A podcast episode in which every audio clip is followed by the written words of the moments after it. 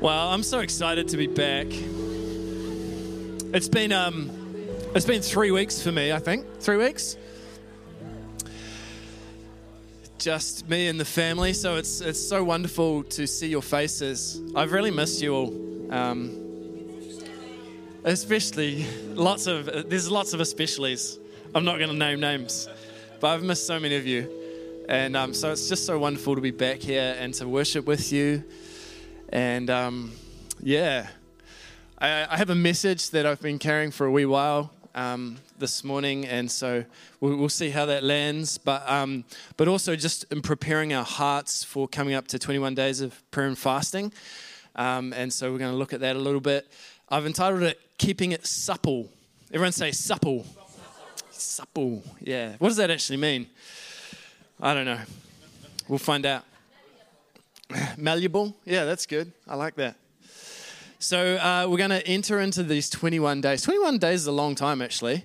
Um, and, and so we have chosen to really focus on uh, the person of Holy Spirit. So we've entitled it Come Holy Spirit. That's what this series of three weeks is going to look like. Come Holy Spirit. And uh, I was going to whet your appetite with a scripture, um, but I'm going to let you read it at home. So write this down. It is Isaiah 58. Okay? It is the premier scripture when we talk about prayer and fasting. Every book I've ever read on fasting has this scripture like right in the center of it. It's kind of the crux of it all. So Isaiah 58, 6 to 12 specifically, but um, you know, you're welcome to just jump right in that whole book. um, so I really wanted to spend today looking at um, what God's saying for this year for 2023. Um, thank you. Yep. um, this is this is not really a conventional three point sermon. What are those? Uh, um, it's it's you could see it as a random splattering of Joss's ramblings, but I, I do believe there's a prophetic flow in here, and um, and we've already seen that released this morning. So uh, I'm really excited for that. I want to want to start with two pictures um, that I believe are really relevant for us at this time, just to prepare our hearts. Like we're preparing our hearts over 21 days of prayer and fasting. We're preparing our hearts for the year and for our beloved. Uh, and for camp, which is going to be amazing. But just um, God has good things for us and plan for you um, for this year. So the thirst theme, uh, it's kind of scattered throughout Scripture, but I want to read it here in Jeremiah. Jeremiah 18, verses 1 to 4, it says, The word that came to Jeremiah from the Lord Arise and go down to the potter's house, and there I will let you hear my words. So I went down to the potter's house, and there he was working at his wheel. And the vessel he was making of the clay was spoiled in the potter's hand. And so he reworked it into another vessel as it seemed good to the potter to do that may be a little bit abstract, but this is, this is God uh, speaking to him about Israel, right? And you and I, uh, whether you know it or not, we're grafted into, into Israel. And he's saying, Can I not do with you as I've done, as the potter would do with Israel? Job put it that we're jars of clay jars of clay right? In 2 timothy uh, 2.20 it says this now in a great house there is not only vessels of gold and silver but also of wood and clay some for honorable use and some for dishonorable. Therefore if anyone cleanses himself from what is dishonorable he will be a vessel for honorable use set apart as holy useful to the master of the house and ready for every good work we are earthen vessels. Like we're literally just humble lumps of clay. But we've been set apart. We've been declared holy and we have been sanctified by Him. That is what causes you to be ready to be fashioned, to, to be molded by the potter. Not trying to make yourself into something, but all the while we're remaining moist and supple. that we'd be easily shaped. 2 Corinthians 4 7 says this in the ESV it says, But we have this treasure in jars of clay to show that the surpassing power belongs to God and not to us. The surpassing power belongs to God and not to us. That He would be glorified by your humility. That when His holiness is exhibited through you, it's only because of Him that no one can boast. Starting the year as a humble lump of clay. the second image I have, um, it's spoken of really frequently in, in sort of prophetic circles, is about new wineskins. But I, I, I just couldn't get around it. It's so pertinent for us. Matthew 9 14 to 17. Um, John's disciples come and ask Jesus this question How is it uh, that we and the Pharisees fast so often, but your disciples don't fast? And Jesus answered, How can the guests of the bridegroom mourn while he's still with them? The time will come when the bridegroom will be taken from them, and then they will feast. Uh, sorry, then they will fast. No one. no one sews a patch of unshrunken cloth on an old garment, for the patch will pull away from the garment, making the tear worse. Neither do people pour new wine into old wineskins. If they do, the skins will burst and the water will run out and the wineskins will be ruined. No, they pour new wine into new wineskins and both are preserved. Do you know why new wineskins are necessary? Because we haven't really taken care of the old one. In ancient times, people would uh, they'd make wine through like the fermentation process, you know, aging. And that new unused wineskin, which is probably made of like goat or lamb, uh, they were filled with unfermented grapes. And that juice was left to age for like a period of time. Gases would form, and the wineskin and the flavor and the color and all those botanical, you know, that, that whole balance, the wine would grow. And because the wine was new, it would expand, and both the wine and the gases would push against that wineskin. If someone poured uh, unfermented juice into it, like an old wineskin, all those gases that would form would cause that skin to burst. As a result, you'd lose both, like your, your skin and your wine. But that leather wineskin is supposed to be regularly like massaged into you know, rubbing oil into it to keep it supple, allowing it to have that capacity to stretch and to grow and to expand and to move. And your heart is the same. Our hearts need constant attention. Like to maintain, like to go from not being a heart of stone, but being a heart of flesh, our hearts need constant attention. They need that massaging, that oil rubbed into them. The wineskin only needs to be thrown away when it's gone too far, like it's too far gone, it's too dried out, it's too wizened. I believe God's speaking to us this morning about His oil. Our need to abide in His anointing presence, that secret place in His heart, the embrace of the Father, to maintain our suppleness. You know that image of uh, the 10 virgins that are waiting there with their lamps, um, waiting for the bridegroom? Are we maintaining the oil in our lamps? When the bridegroom comes, will we be aflame? Will we be lit with his presence, like already aglow, waiting for him? What about now, like in present tense? present tense. Is your lamp burning for him, or is it just sort of flickering and smoldering under a blanket, the blanket of whatever, Christmas turkey? the, the blanket of humanism, living for self pleasure, pain avoidance. You know, that the suffering servant really revealed a way for us that humble way of laying down our lives in submission to the Father's will, cloaked in humility, holiness, and hunger for more of Him. Ephesians 4 22 says it this way Put off your old self, which belongs to your former manner of life and is corrupt through deceitful de- desires, and to be renewed in the spirit of your minds. The Greek word for new or old, it doesn't just mean like age or time, but also nature or essence. And so new, new wineskins by nature are elastic. They're, they're full of oils, they're supple, they're thick, they can be sewn into, they can be shaped. Old wineskins aren't. They're, they're just, they're already stretched out, they're already thin, they're already rigid, they're brittle. It kind of makes it impossible for that process of maturing to take place because they lack the necessary capacity to hold the, the, the fermentation process. So nothing's gained.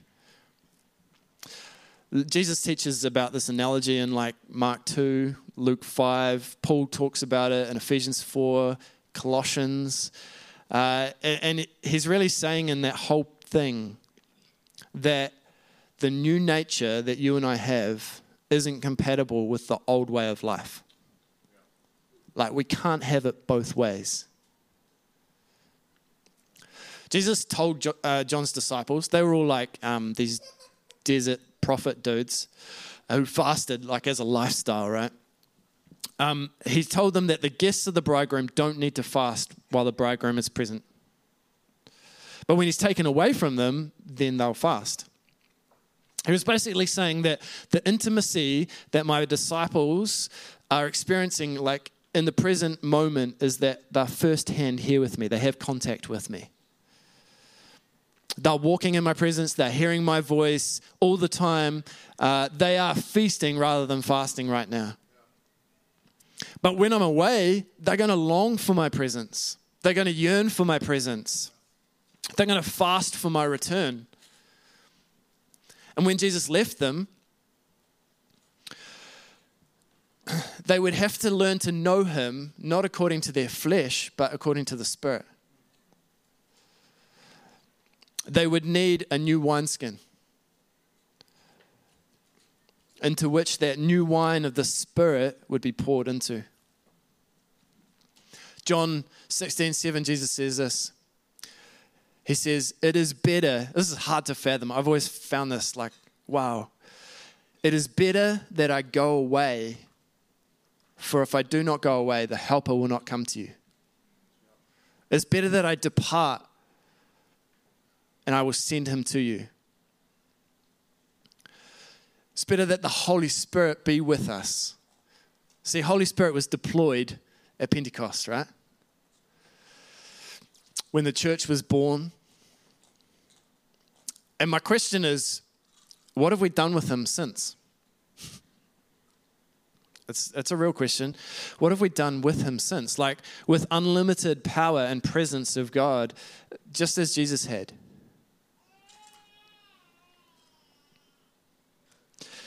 You see, we've named our, our 21 days of prayer and fasting, Come, Holy Spirit, because we want to know Him. We want to know His ways. We want to, we want to go deeper into Him, into His ways this year. I really believe that there is a fresh outpouring of the Spirit of God moving. How many will believe that? There is a fresh outpouring of the Spirit of God, a fourth wave is drawing back. I, I just spent some time uh, on the Sunshine Coast. My brother lives over there, and uh, we spent Christmas there. First time in like since he got married, 2010, and uh, we went surfing together. And um, and seriously, we're in the water a lot, and you can feel um, the pull of the wave as it forms. You know, in order for a wave to grow, the air around it has to be traveling faster than the wave. And also, it means that the air sort of exerts this high pressure at the back of the wave and this low pressure at the front, and it pushes the wave up so that it's rideable. Yeah. Um, shaka. But as that wave grows, it also generates like this pulling effect. And, and you can sense the pull of the Holy Spirit in this season. I really, I really felt that there was a beckoning, even like November, October, just thinking about coming into 21 days of prayer and fasting for us this year, that there was a beckoning and an ushering in, like a deep upsurgence. The wind is blowing. And do you know that the birth pangs of revival are already starting to hit I was doing some research and I, I, just realized that the global growth of Christianity is at historically unprecedented levels. Isn't that insane? It, last year alone, last year alone, there was a 1.75% increase trajectory of Christians, people becoming believers. That's like the fastest increase in decades. That means that out of the 7.888 billion people on earth, something like 139 million people became believers last year. That's revival, right? When it impacts the hearts and lives of us humans and we turn to Him. This is, uh, this is the Jewish year of 5783. Each year there's, um, there's a Hebraic calendar, and each year there's a bunch of uh, messianic prophetic rabbi dudes who uh, speak about what the what the representation of the numbers are, right? Because the numbers represent letters, which represent word pictures. And uh, what I know about 2023 is that for believers, it is a unique opportunity to enter into Him afresh. A phase three. They call it a phase three. A phase three is like, you know, in scripture, how there's always three. Know, there's like the past, the present, and the future. There's the, the Abrahamic, the Mosaic, and then the new covenant. There's the uh, Peter, James, and John. You think about the intimacy of John. The, the Egypt, the wilderness, and the promise. And so there's this year of entering into that third place, the promised land. That's what prophetically the calendar represents this year. That the Lord would deal bountifully with us. And what I know about phase two, I don't know about you, I, I don't love phase two. but what I know about phase two that is that if you don't learn the lesson of the wilderness, won't be long until you're back there. you know, like you just step up into into the promise, into phase three, and like a a hatch opens up and you get warped back. You're like, no! Learn the lessons. Yeah.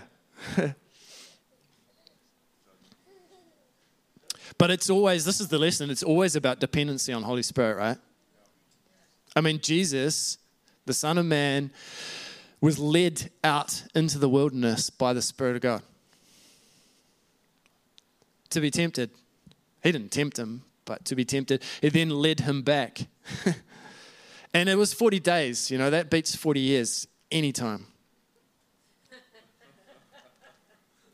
but what happens in the promised land is there is a supernatural acceleration. The things that we've been yearning for, the things that we've desired in Him to come to place to that to shift. Um, suddenly, there's suddenlies for some of us, it's going to feel like that those Joseph moments, like you're coming out of the dungeon and you step into the palace, and suddenly, uh, you know, suddenly he solves droughts, he solves world famines. You know, it wasn't about his indulgence; it was about him being positioned for influence. There was this moment last year. I'm going to get emotional just thinking of it, but where uh, uh, there was this visitation last year for us. Uh, one Sunday, his kabod glory just hit, and it was a foretaste, you know. I heard of other churches um, that same Sunday just flagging the message and just waiting on him yeah. in his presence, waiting on, just posturing their hearts before him. And it, but he's sovereign, right? And yet he, he's awaiting us the whole time. He's sovereignly, he's awaiting a people who he can trust with more of himself. All I heard in that moment when I was standing on stage or on the somewhere, whatever, was get out of the way. That's what I felt in the spirit. Get out of the way. And we're always tempted to do or say something, you know? but the secret, the correct response is actually just to stay down and get out of the way. stay lower. You know, and with greater measures of his glory, which are coming, greater measures of responsibility are required in stewarding his holiness. You know, that's not to say that we're not already holy. Like you're righteous because he's already done that completed work in your born again spirit. Your new creation is perfect and innocent. But our soul still has some tra- transformation to go through, right? To stand in his holiness. Matthew puts it this way Matthew 17, 1 to 13, tells the story of the transfiguration, you know, with Peter and James and John. And they led up this high mountain by Jesus, and his appearance has suddenly changed quite dramatically in their presence, right? His face is shone with some sort of heavenly glory. He's clear and bright like the sun, and his clothing becomes white as light. And Peter had this sort of culturally appropriate idea Lord, Shall I make three sacred booths? I'm going to erect a tabernacle. I'm going to pitch a tent uh, to commemorate you and Elijah and Moses. They appeared before him. And so it's kind of like, I don't know, in times like, in times like this, when we suddenly realize how short our religious models fall. you know? Like, would it be appropriate to pitch a tent for you right now, Lord? And that's, that's, I mean, they're symbols of our respect, but those things become idols if we allow them to.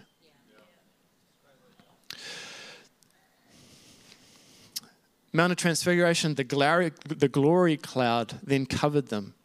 And the Father spoke, just as he had over Jesus at the baptism.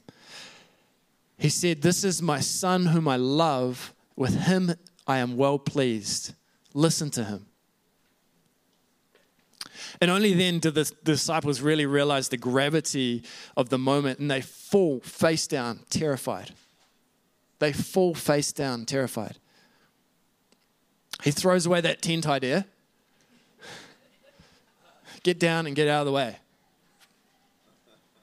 They, would probably trivialize, trivialize. They'd grown so overfamiliar with the holy God of the universe, Yahweh, whose name they wouldn't even mention, but who was incarnate before them, divine humanity as the Son of Man, they had probably grown overfamiliar.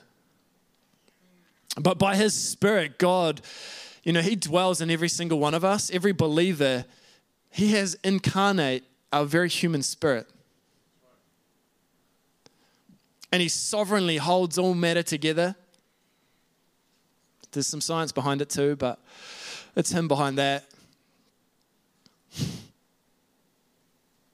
He, he inhabits light, he inhabits truth, he inhabits love, he inhabits holiness.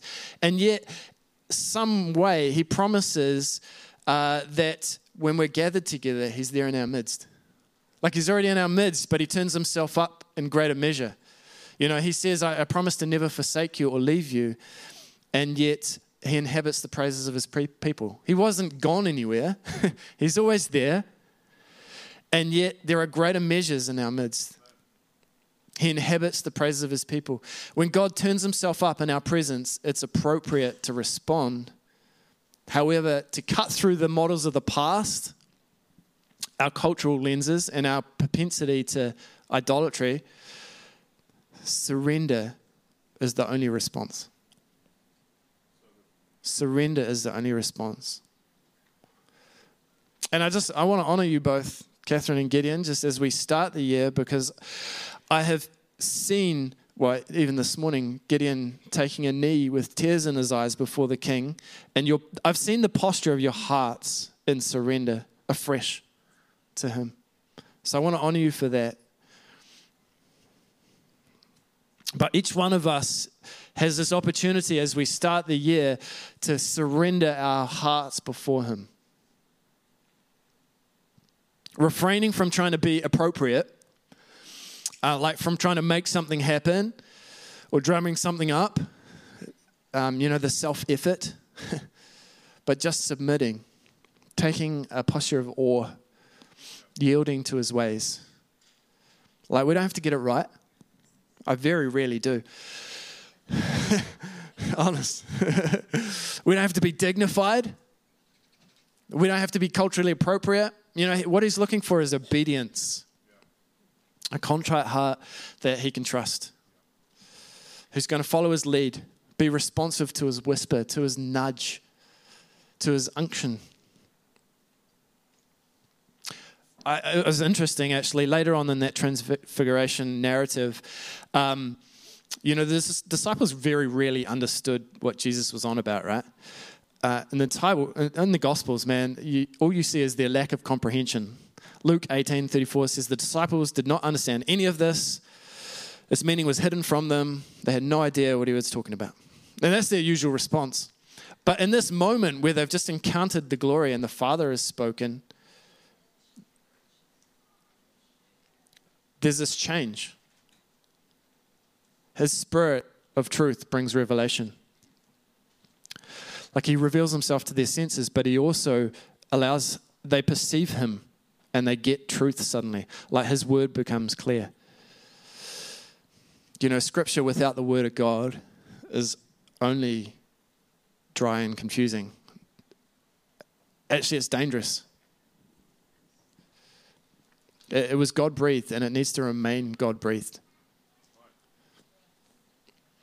So, why are we praying and fasting? That's my question. Why are we praying and fasting?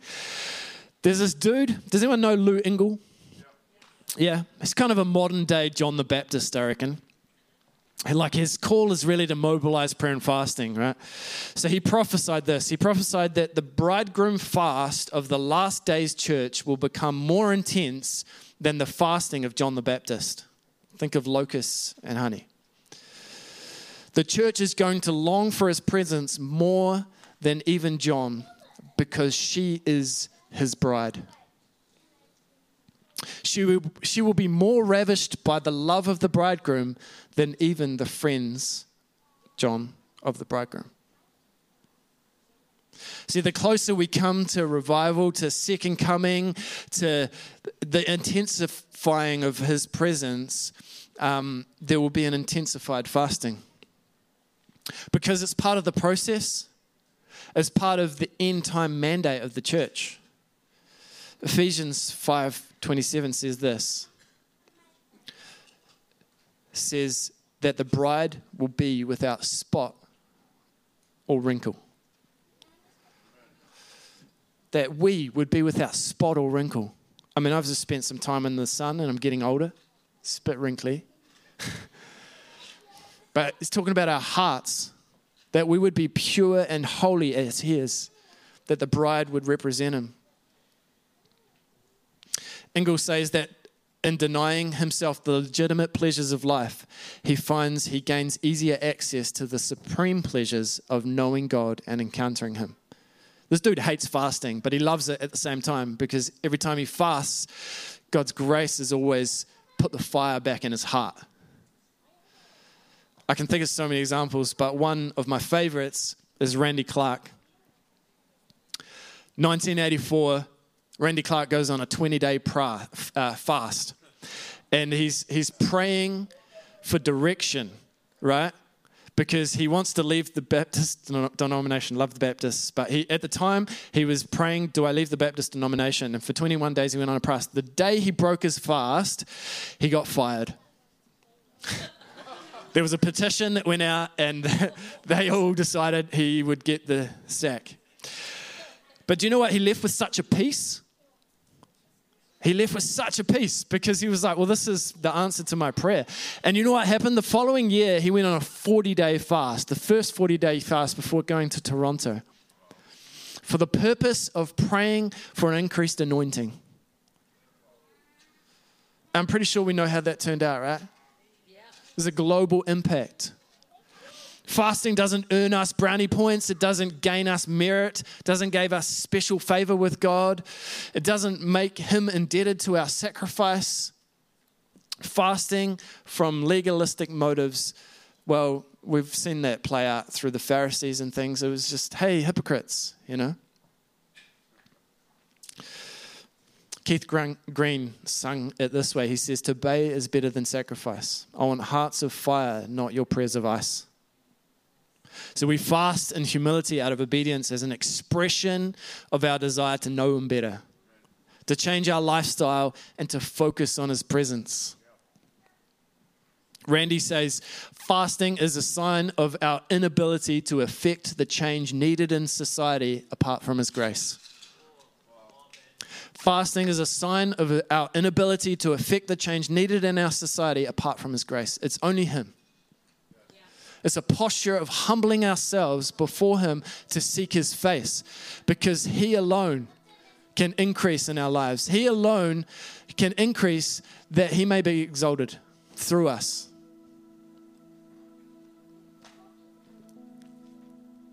I'm going to leave you with these lyrics. This is Keith Green again. My eyes are dry, my faith is old. My heart is hard, my prayers are cold. And I know how I ought to be alive to you and dead to me. Oh, what can be done with an old heart like mine? Soften it up with oil and wine. The oil is you your spirit of love. Please wash me anew in the wine of your blood.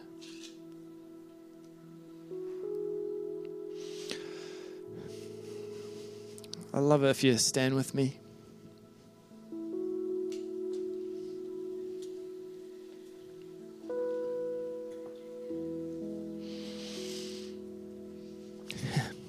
Sometimes it's nicer to do a soft entrance into the year.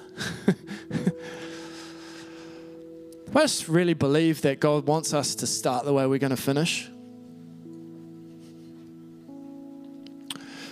And so the band are going to wash over us, they're going to worship over us. And I just want you to spend this time just consecrating your heart to Him, your life to Him. Lord, I give you I give you all of this for all of you this year.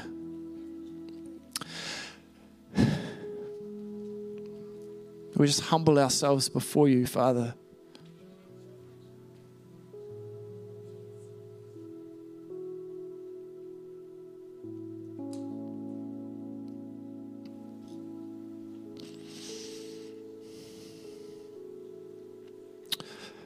May we be that clay that's malleable, supple, that you may rework our hearts, fashion us.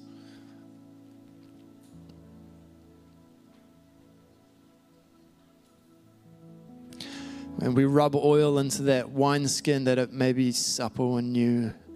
Or we discard the old and we, we step into the new.